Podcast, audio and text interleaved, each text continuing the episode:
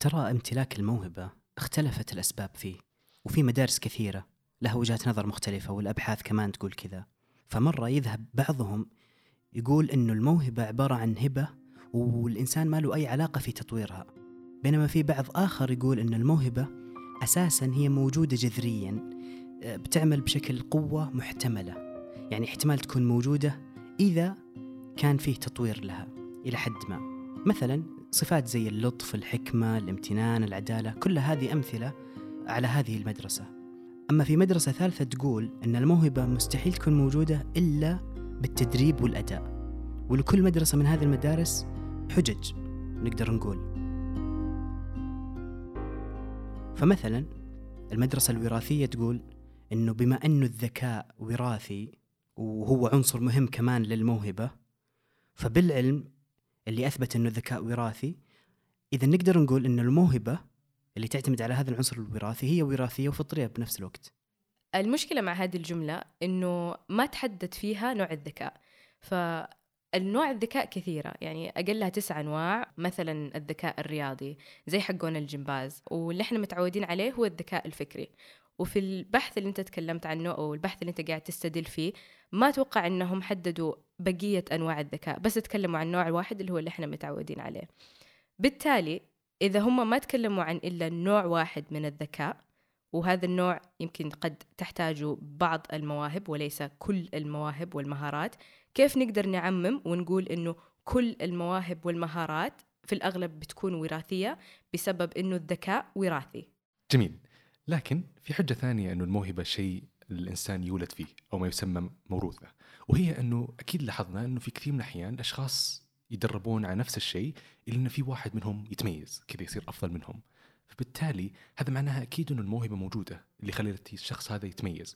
كأنه التدريب يطور من الشخص بشكل جدا كبير إذا كانت الموهبة موجودة عنده. كأنه كل واحد له حدود.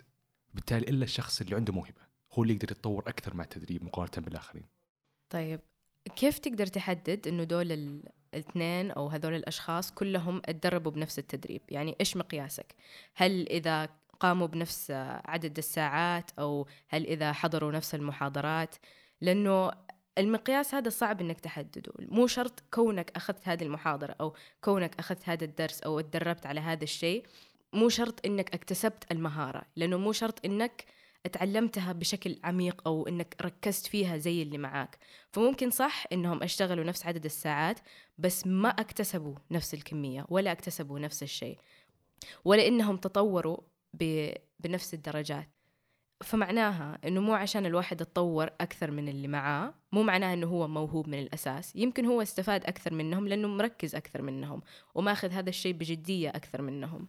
طيب ممتاز. في حجه ثالثه كمان تأكد أنه ترى الموهبة شيء موروث وهي أنه في كثير من العوائل دائما تحاول قدر الإمكان أنه أطفالهم يكونوا موهوبين لكن نلاحظه فقط عدد قليل من الأشخاص حول العالم اللي يكونون جدا مميزين في مجال معين ويجذبون انتباهنا في موهبتهم العالية اللي نلاحظه أنه أكيد أكثر من الأشخاص لا يصبحون موهوبين كثير في مجالهم. فهذا يعني أنه الموهبة أكيد محدودة على أشخاص معينين أو لو أنها كانت مكتسبة كان أي طفل تم تدريبه من عائلته أصبح موهوب في نهاية المطاف. طيب. في عاملين هنا نقدر نتكلم عنهم. انت تكلمت عن واحد فيهم اللي هو عامل العائلة. مو كل عائلة ترغب تفعل. بمعنى آخر الرغبة لوحدها ما تكفي. لازم يكون عندك رغبة وخطة. يعني إذا عندك شيء تبغى طفلك يعمله لازم يكون عندك خطة واضحة. حوديه مثلا يدرس هذا الشيء وخلال هذه الساعات حيقعد يتدرب. بس مو هذا اللي قاعد يصير فعليا. والعامل الثاني هو رغبة الطفل. يعني مو كل طفل أهله يبغوا منه إنه يتعلم حاجة ويسجلوه عشان يحضر حصص معينة حيكون مبسوط في هذا الشيء أو حيكون مركز في هذا الشيء. بالتالي مو كل طفل حيبدع لأنه مو كل طفل قاعد يكتسب المهارة من الحصص اللي قاعد يحضرها. إذا العاملين هدولا ما كانوا موجودين فمرة صعب إنه يطلع الطفل موهوب لأنه يا إنه هو ما عنده رغبة أو إنه الأهل عندهم رغبة بس ما كان عندهم خطة واضحة وما قاموا على هذه الخطة. طيب في حجة رابعة وهي تقول كذا أنه الإنسان يولد بالموهبة والدليل أنه في كثير من الأطفال صغار في العمر يسمون غالبا الطفل المعجزة أنه يكون عمره أقل من عشر سنوات إلى أنه موهوب جدا جدا لدرجة نادرة. فمثلا أكيد سمعنا أو شفنا مقاطع عن أشخاص أو أطفال يعزفون البيانو بشكل جدا محترف أو كثير من المواهب الثانية. وهذا يعطينا دلالة أنه ممكن الموهبة شيء الإنسان يكتسبها خلال ولادته وهو صغير في العمر. فمثلا موزارت كان عمره أربع سنوات وألف مقطوعة موسيقية. هذا دليل جدا قوي إنه ترى الموهبة شيء يورث فيه الإنسان. كويس إنك مسكت مثال موزارت موزارت بالخصوص يعني كان أبوه مرة مهتم في الموسيقى ومرة يحب الموسيقى وحط كثير من وقته والجهد في تعليم طفله هذه الموسيقى. فصعب إنك تقول إنه هو الطفل كان موهوب نقطة. لا هو الطفل كان موهوب وكان في عوامل أخرى زي مثلا دور العائلة. يعني لما نجي نتكلم عن موزارت وحتى بقية الأطفال هدول اللي أصغر من عشر سنين وموهوبين أنت ما تدري إيش اللي هم مروا فيه. إيش التدريب اللي اتدربوه؟ إيش كانوا يسووا في وقتهم؟ يمكن هم كانوا في الوقت الصح مع الناس الصح وتعلموا الشيء اللي هم يحبوه. فبالتالي كانت النتيجة أحسن من أحد ثاني يتدرب على هذا الشيء.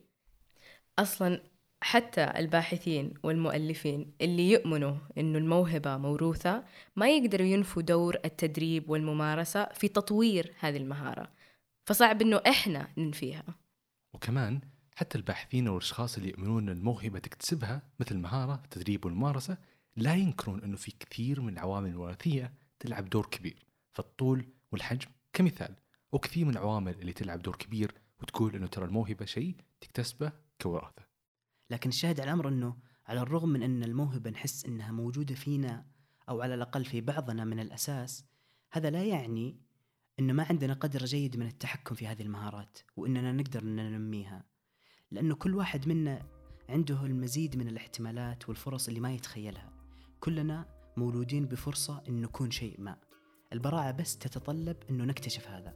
لأنه ترى ال ال الوقت اللي نحس فيه إنه النوابغ مو عندهم الفرصة من الأساس أنهم يكونون متفوقين في الحياة.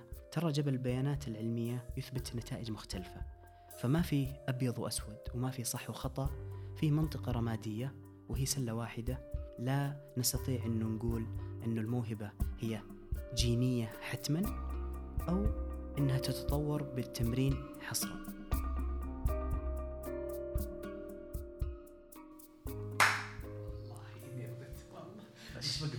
genau, was gilt denn noch? Was